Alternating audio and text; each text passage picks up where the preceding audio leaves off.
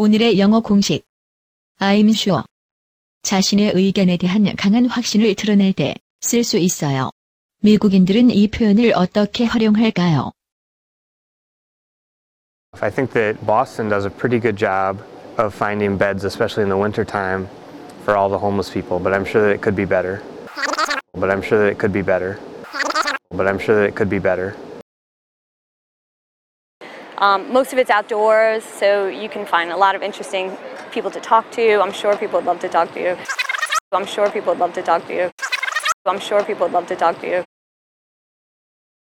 I mean, students here are working are working in internships in every city in the in the country, in rural areas in, in the country, and abroad.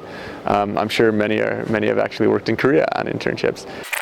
Um, I'm sure many are many have actually worked in Korea on internships.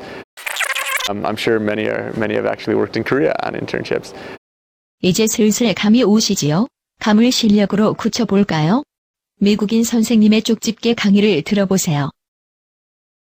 This is a great pattern that you can use to express a level of certainty or to exhort somebody to do something or not to do something.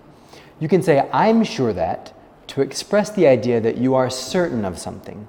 Or you can say, I'm not sure that, when you are uncertain. 그럼 다시 한번 미국인들의 인터뷰를 들어볼까요? But I'm sure that it could be better. But I'm sure that it could be better. I'm sure people would love to talk to you. I'm sure people would love to talk to you. Um, I'm sure many are many have actually worked in Korea on internships.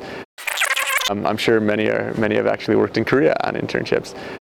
이제 I'm sure는 여러분의 것. 스피킹 맥스 영어 공식은 계속됩니다. 쭉.